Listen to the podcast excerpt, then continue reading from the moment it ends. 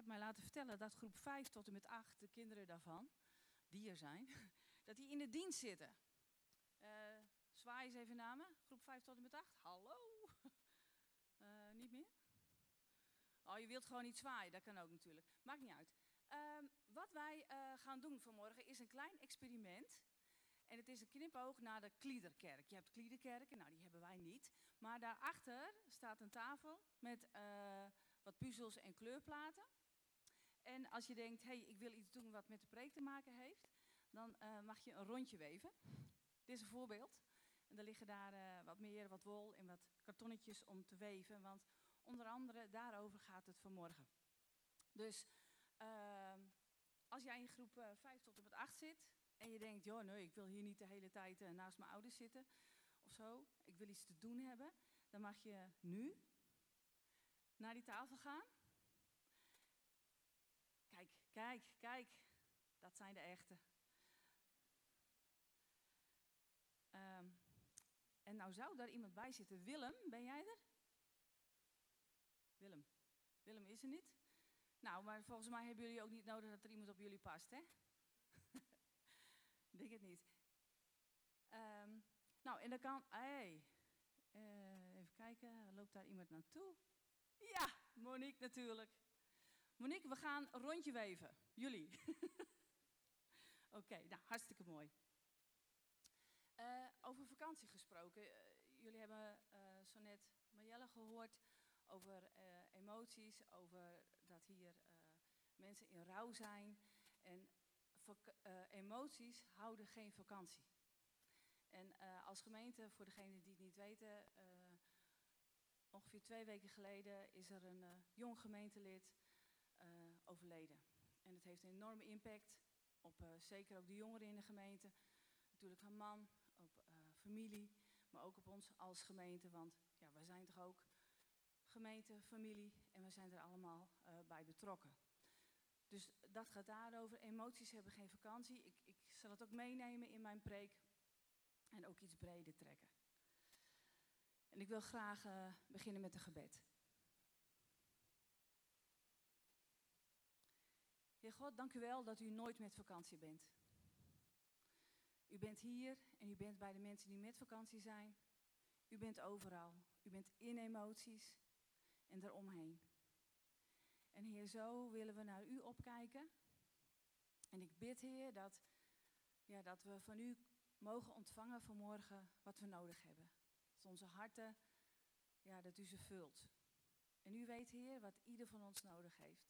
En Heer, zegen mij daarvoor ook met fijngevoeligheid en met woorden van heil en met woorden van leven. Dat bid ik u in Jezus' naam. Amen. Ja, de garderobe van Jezus. Als er iemand, ga je het ook hebben over voorschriften voor hoe de vrouw gekleed moet gaan? Nee, ga ik niet doen. En Klaas die zei, nou als iemand daarover kan spreken, dan is dat Julia. Ja, ik denk dat dat wel klopt. En mensen die me kennen, die uh, zijn het daar vast mee eens. Maar ja, dan dacht ik, ja, kleren, uh, daar hebben we natuurlijk allemaal mee te maken, hè, met kleren. Wie wist er vanmorgen niet wat hij aan zou doen? Allemaal? Oh, hey, hey, hey, heel goed. Nou, het is gelukt, hè? Oké, ik zou gisteravond nog een nieuw jurkje naaien, maar dat is er niet meer van gekomen. Dus ik heb iets uit de kast getrokken. En uh, kleding heeft een functie. Uh, vakantiekleding, hè, dan hebben we vaak een korte broek als het mooi weer is tenminste en een hemdje aan. Um, als je trouwt, dan heb je vaak een trouwjurk aan. Uh, nou, wat voor kleren hebben we nog meer? Wat voor soorten kleding? Help me even.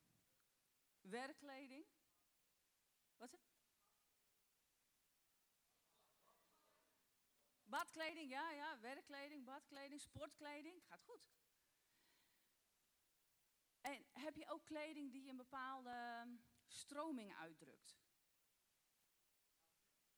Trouwkleding, maar ik bedoel stroming. Hey, we hebben bijvoorbeeld gothic, dat zijn die mensen die allemaal in zwart lopen.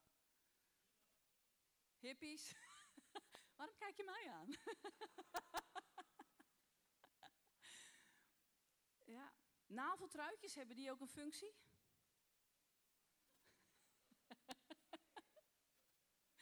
Ja, als je een navelpiercing hebt, zie je de navelpiercing. Je hebt ook Amstkleding. Het Fries Dagblad heeft momenteel een serie en daar gaat het over het Amstgewaad. Uh, je hebt kerken, daar hebben dominees een toga aan. Je hebt ook kerken, daar hebben de mensen die voorgaan afgezakte spijkerbroeken en gaten. Heeft ook een functie. Namelijk dan willen ze uitdrukken, tenminste dat heb ik me laten vertellen, dat ze dichtbij jullie staan. Ik heb er vanmorgen voor gekozen om een bosje bloemen te zijn. Ik denk, je moet ook iets hebben om naar te kijken. Dus vandaar de bloemetjes. Nou, kleding in de Bijbel. In de Bijbel wordt al vanaf het eerste Bijbelboek in Genesis geschreven over kleding. En daar gaat het over het biologische lingeriesetje van Adam en Eva. Dat klinkt wel heel leuk, een biologisch lingeriesetje, maar de aanleiding was niet zo leuk. Wat was er gebeurd? Ze hadden iets gedaan wat niet mocht, maar eigenlijk wat helemaal niet mocht. En toen gingen hun ogen open. Ze zagen dat ze naakt waren en ze schaamden zich. Dus de eerste functie van kleding was schaamte bedekken. Dus ze verstopte zich. Letterlijk in de bosjes en figuurlijk in dat biologische lingeriesetje. Dus die eerste functie van kleding was bedekken van schaamte. Ik spiek even achterom. Ja, daar staat hij. En wat nou heel mooi is in dat verhaal, een paar uh, versen verder, daar staat dat God kleren voor hen maakte die langer meegingen. Dus God zelf maakte kleren voor hun. Ook al hadden ze gezondigd, hij liet ze niet stikken, hij maakte kleren voor hun. We zien eenzelfde soort verhaal bij Noach. Noach, de man van de zondvloed. Alles was weg na die zondvloed. En uh, hij werd landbouwer.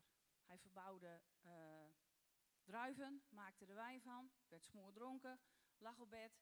En toen kwam een van zijn zoons en die zag dat, dat was Gam. En die riep zijn broers erbij, moet je eens kijken. En uh, die broers die kwamen, maar die wilden niet kijken. Die bedekten hun vader met zijn mantel. En dan zien we dus weer dat schaamte wordt bedekt met een kledingstuk.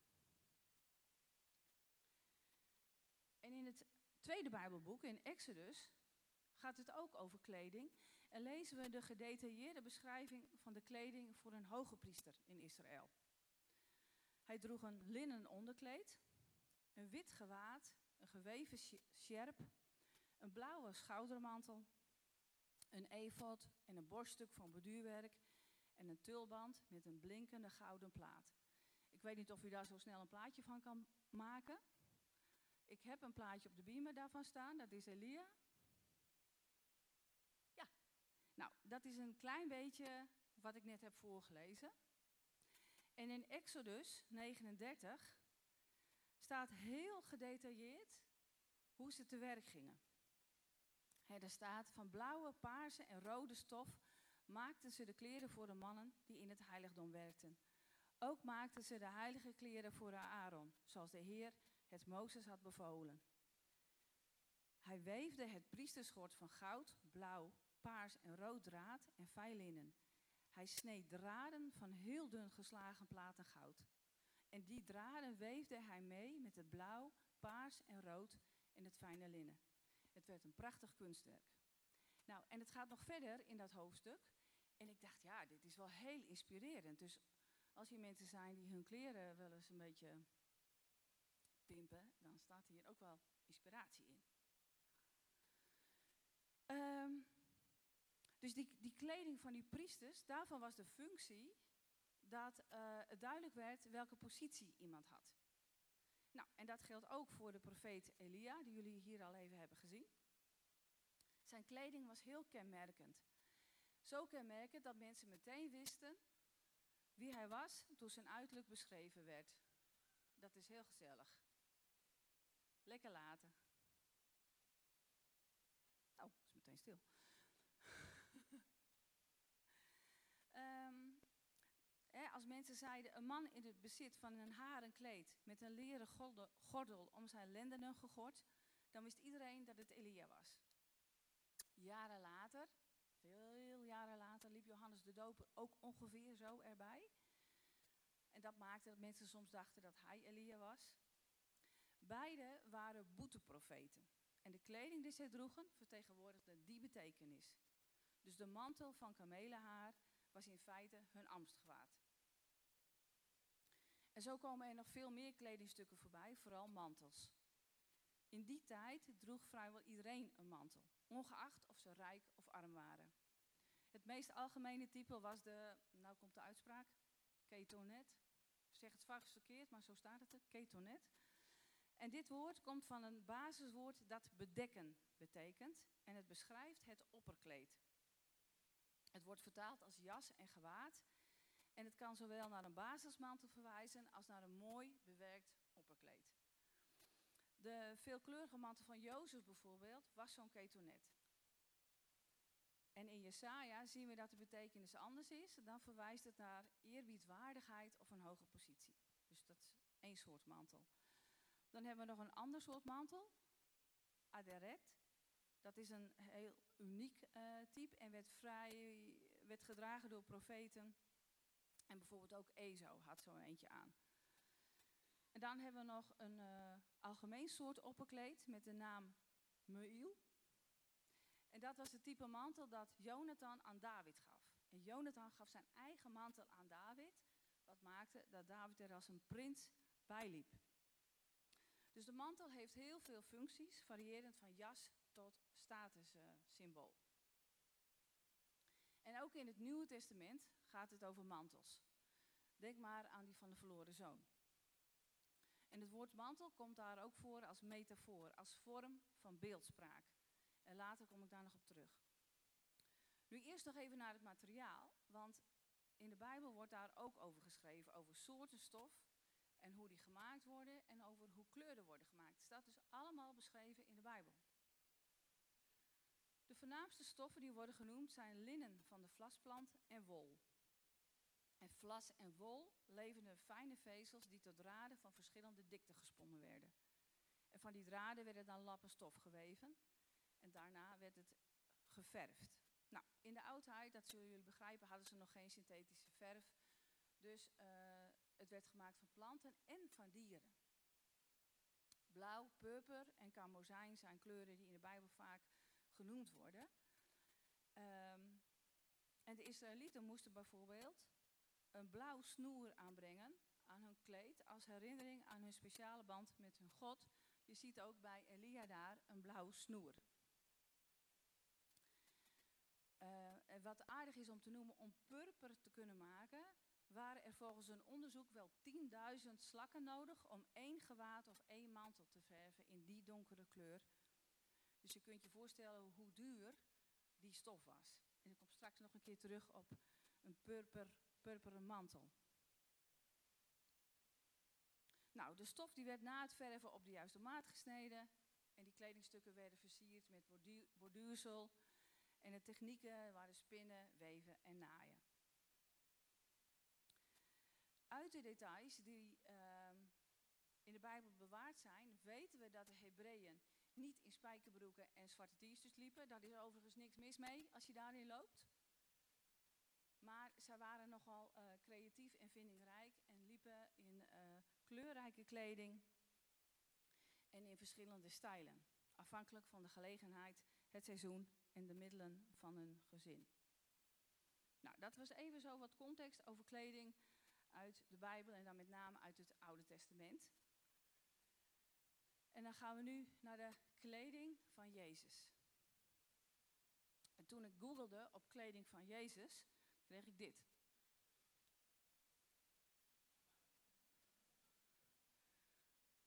Carnavalskleding. En bol.com die verzendt het gratis. en uh, ja, nou, het is wel duidelijk, hè? Ik, ik, ik, ik moest ook wel lachen, inderdaad. Maar ik schrok er ook wel een beetje van. Ik wow, carnavalskleding, Jezuskleding. Hm. Nou, laten we dat even in de context zetten. Uh, voor Jezus begon de kleding met de doeken, hè? Toen Jezus werd geboren, werd hij in doeken gewikkeld. En nou denken we soms van, hé, hey, dat was een teken van armoede, maar dat was niet zo. Alle, vrijwel alle baby's werden in doeken gewikkeld. En alleen een neusje, ogen en mondje werden daarvan vrijgehouden. En dat was om het kindje te beschermen tegen insecten. Nou, dat is toch uh, leuk om te weten. Maak ik even een hele grote sprong. Het einde van Jezus werd hij opnieuw in doeken gewikkeld, in winsels. En dat had dezelfde functie als de doeken toen hij baby was. Te voorkomen dat daar van alles uh, in kwam. Joodse kleding die heeft drie kleine kenmerken. Uh, het verbod van het mengen van stoffen, het dragen van kwasten aan het overkleed en het dragen van de gebedsriemen.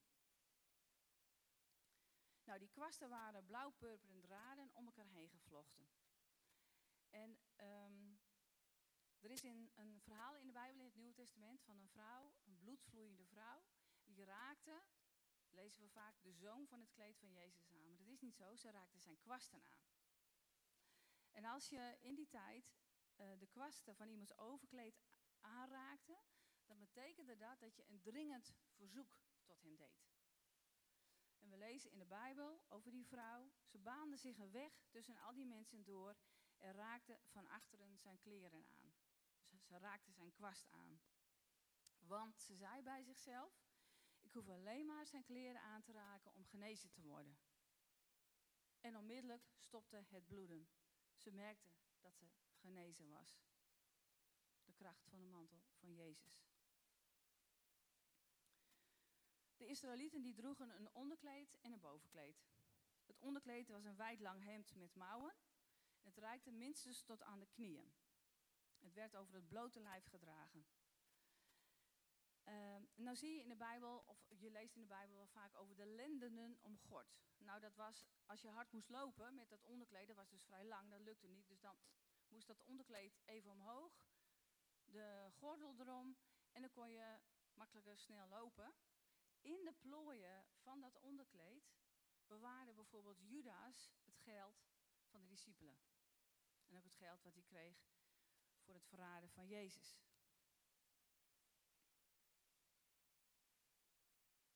Het tweede belangrijke kledingstuk was het bovenkleed. Dat had geen lange mouwen en dat trok je aan boven het onderkleed. En dat was vaak versierd, de onderkant en uh, soms ook de bovenkant. Dat bovenkleed was als het ware een soort jurk, zeg maar. Dat werd uitgedaan als men ging werken of ging slapen. Toen Jezus de intocht deed in Jeruzalem, legden de Joden hun bovenkleed op de ezelin en ook over de weg voor Jezus uit. Nou, qua kleur waren rood en geel heel geliefd bij rabbies. En Jezus wordt vaak afgebeeld ook met een rood uh, bovenkleed. We weten dat niet zeker. Nou, in het Midden-Oosten kende men geen schoenen zoals wij die kennen. Maar sandalen. En er werd altijd geadviseerd, neem een paar extra sandalen mee als je op reis gaat. En waarom? Die sandalen die sleten heel snel, want het ging daar over rotsige dingen en bergen enzovoort. Dus het sleet heel snel. Uh, hoofddeksels, nou, geen hoeden zoals wij die kennen. Maar uh, dikwijls een doek die ze om het hoofd wonden. En als de Joden op reis gingen of moesten werken in de felle zon, droegen ze een hoed met een zeer brede rand en de vrouwen droegen een sluier. En dan nu naar dat purperen gewaad waar ik eerder over vertelde. En we maken een sprong ook in, de, in het leven van Jezus en we gaan naar de, uh, de veroordeling. En voorafgaand aan de, aan de kruisiging was er uh, het spotten. Dus een apart hoofdstuk in de Bijbel. Dan uh, hebben de Romeinse soldaten hebben Jezus meegenomen en ze doen hem een purperen gewaad aan. Nou, we hadden net gehoord dat dat purperen gewaad, dat er al 10.000 slakken voor nodig waren. Dus Jezus kreeg dat purperen gewaad om en een doornenkroon op zijn hoofd. En dat was allemaal bedoeld om van hem een spotkoning te maken. En aan het kruis wordt hij dan geheel ontmanteld. Dus helemaal geen mantel meer voor Jezus.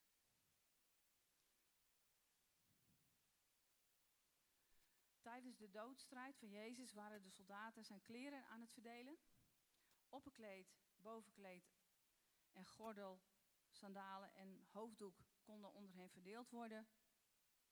Maar het onderkleed niet, want dat was naadloos. En eh, daar gingen ze over dobbelen. En dat staat ook eerder beschreven in de profetieën. Zij verdeelden mijn kleren onder elkaar en dobbelden om mijn gewaad. Nou, het wegnemen van kleding is een teken bij Jezus ook van totale zelfvernedering. Dus je zou kunnen zeggen, hiermee nam hij de schaamte van Adam en Eva over. En natuurlijk van de hele mensheid. Nou, wat betekent dit voor ons? Wat hier is gebeurd, wat Jezus heeft gedaan.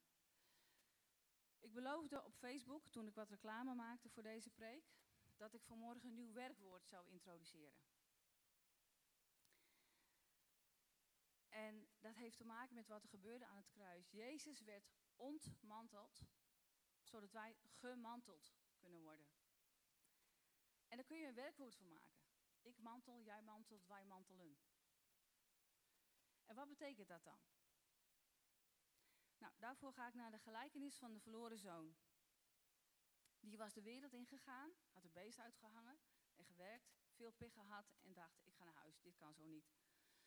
Vol schaamte, dus daar hebben we die schaamte weer, en spijt komt hij thuis. En zijn vader ziet hem aankomen en zegt, vlug. Alleen nog vlug, hè? Vlug. Haal het beste kleed, de mooiste mantel en trek het hem aan. Nadat de vader de zoon in zijn armen heeft gesloten, is het eerste wat hij doet zijn zoon bekleden met het beste kleed. En de eerste keer dat dit gebeurde, hebben we al gehoord. Adam en Eva hebben gezondigd. En nadat de Heer een dier heeft geslacht, dus een offer eigenlijk ook, vervangt hij hun eigen gemaakte kleding met de vellen van het dier.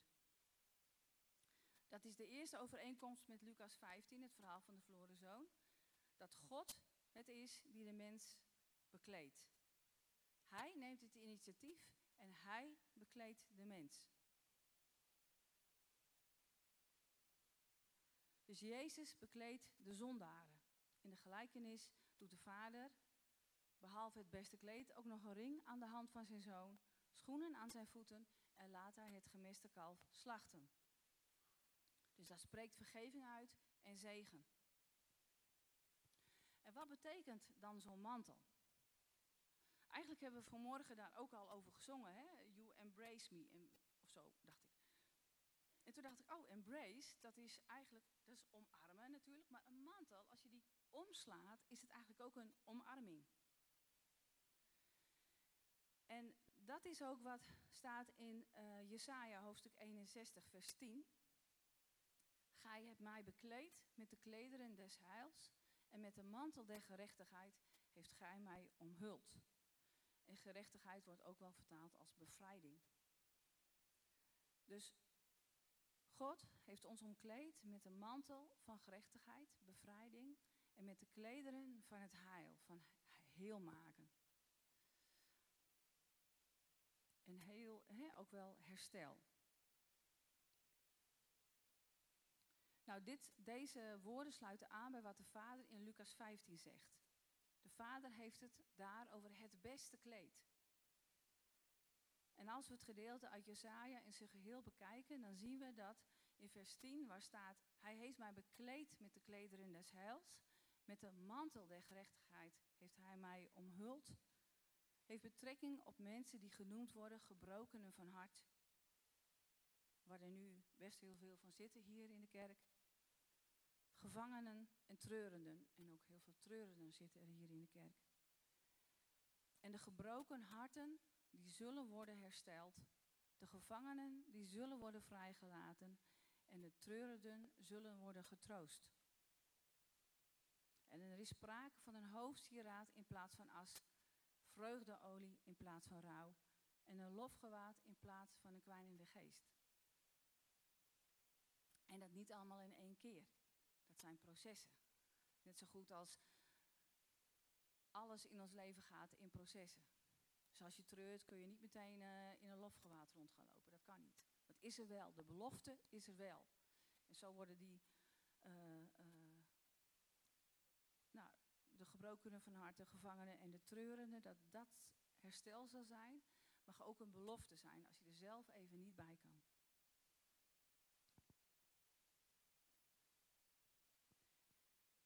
In Galaten 3, vers 27. Die wil ik eigenlijk ook nog meenemen. Daar staat: Want gij allen die in Christus gedoopt zijt, hebt u met Christus bekleed.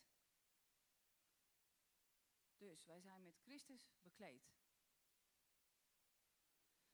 Dus Hij is ons kleed van het heil. Hij is onze mantel van gerechtigheid. Hij is het beste kleed. Nadat we onze zonde hebben beleden toen we tot geloof kwamen, vergaf Hij al onze schuld en bekleedde Hij ons met zijn beste kleed, met de Heere Jezus zelf. En als God nu naar ons kijkt, dan ziet Hij niet meer ons, maar Christus om ons heen. Wij zijn in Hem. En dat betekent dat God dan zijn rechtvaardigheid en heiligheid ziet, omdat Hij ons omhult.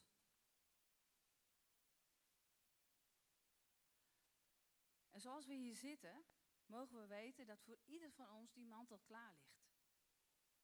En misschien heb je hem al heel lang. En weet je er alles van en zit er heerlijk. En oh, lekker die mantel.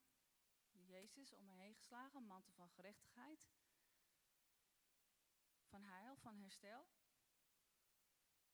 En misschien had je hem en ben je hem even kwijt. Of je hebt hem om, maar je merkt er niks van. En zo zijn er vast nog meer opties te bedenken. Wat er met die mantel, met jouw mantel, aan de hand is.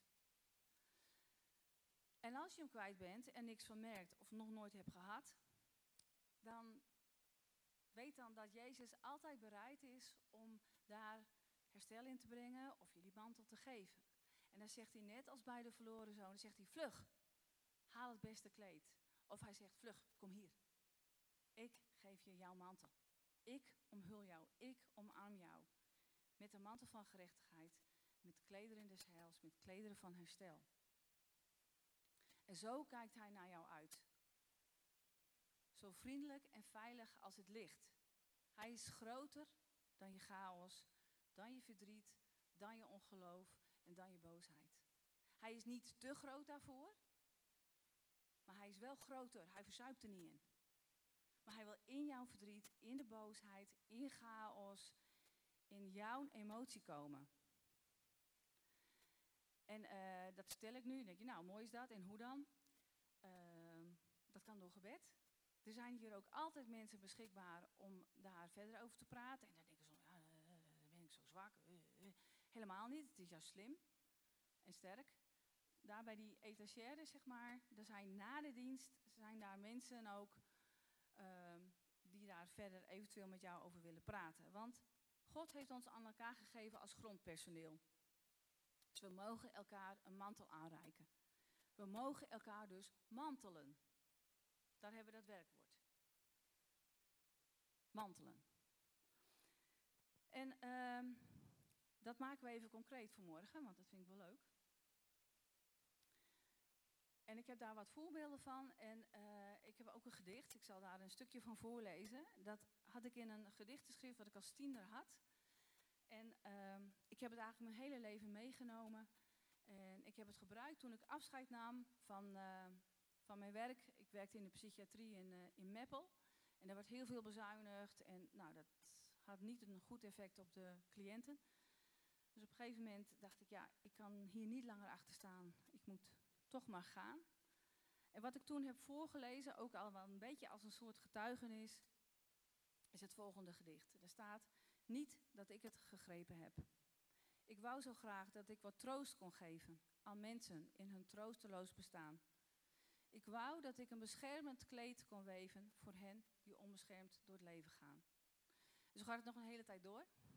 Maar het gaat mij vooral over dat beschermend kleed weven. En ik heb toen Um, ja, poncho's. Nog eentje. En nog één. Ja, deze. Dit is uh, mijn afscheid in, uh, in Meppel. Ik heb toen voor hun een, uh, uitgezocht hoe je moest haken. Dat wist ik toen nog niet. En ik heb een, nee, een omslagdoek gehaakt in de kleuren van de regenboog. En daarmee wilde ik hoop achterlaten. Kleur. Kleur is leven. En eigenlijk was dat geïnspireerd door dit gedicht: een beschermend kleed weven voor hen die onbeschermd door het leven gaan.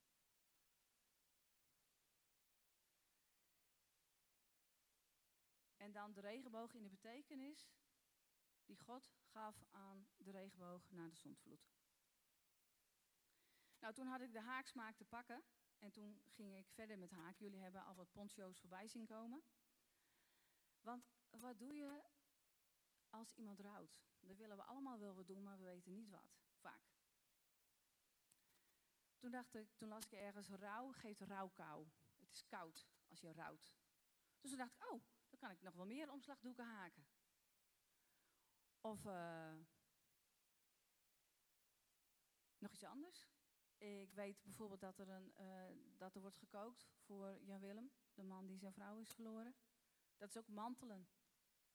Dat is zorgen voor. Dat is ook mantelen.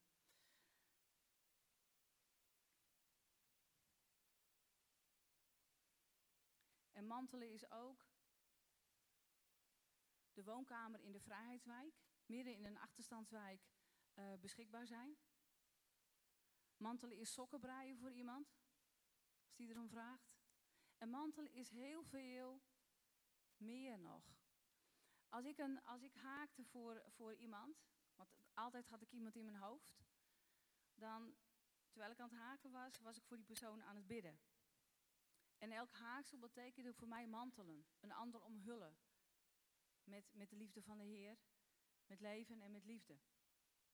In de protestantse kerk hebben ze een heel mooi lied, wat het ook heel mooi weergeeft.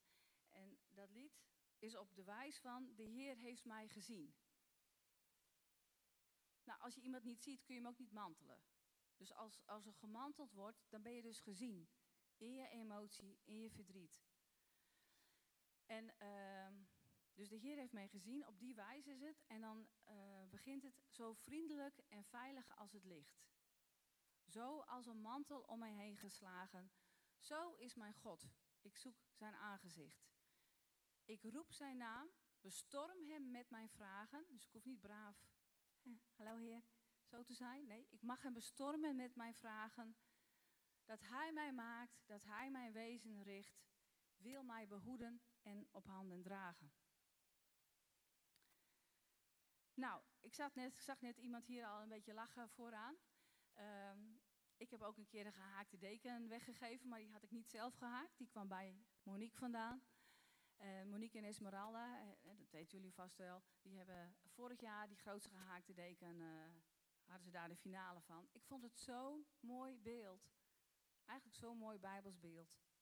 Mantelen warme dekens voor de ander maken.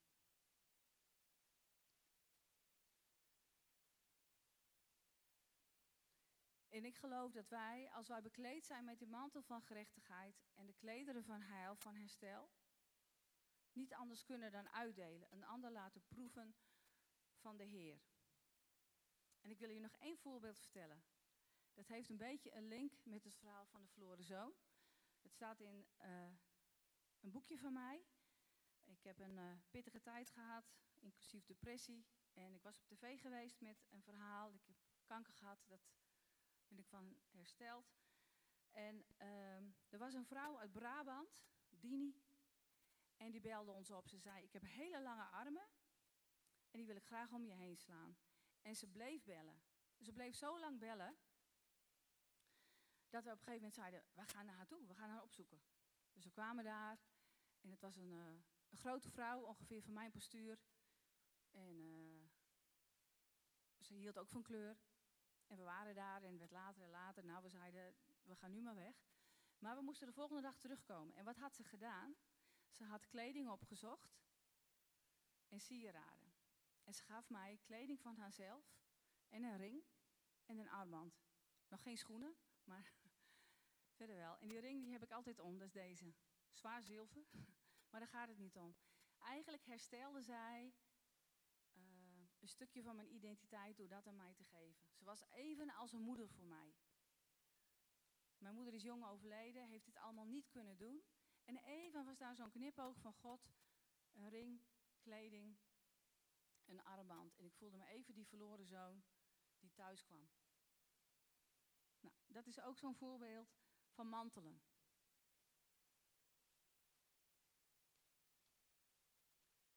als we dan mantelen, er is zo'n tekst in de Bijbel, die vind ik zo leuk. Ik heb hem nu weer gevonden. Die staat in Psalm 34. Die zegt, smaakt en ziet dat de Heer goed is. Welzalig wie bij hem schuilt.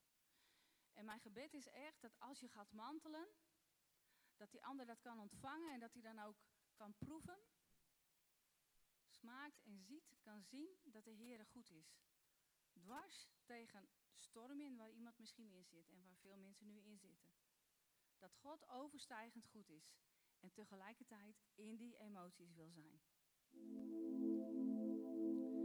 Nog even over die mantel. Vanmorgen vieren we avondmaal. Jezus droeg onze schaamte, onze zonde.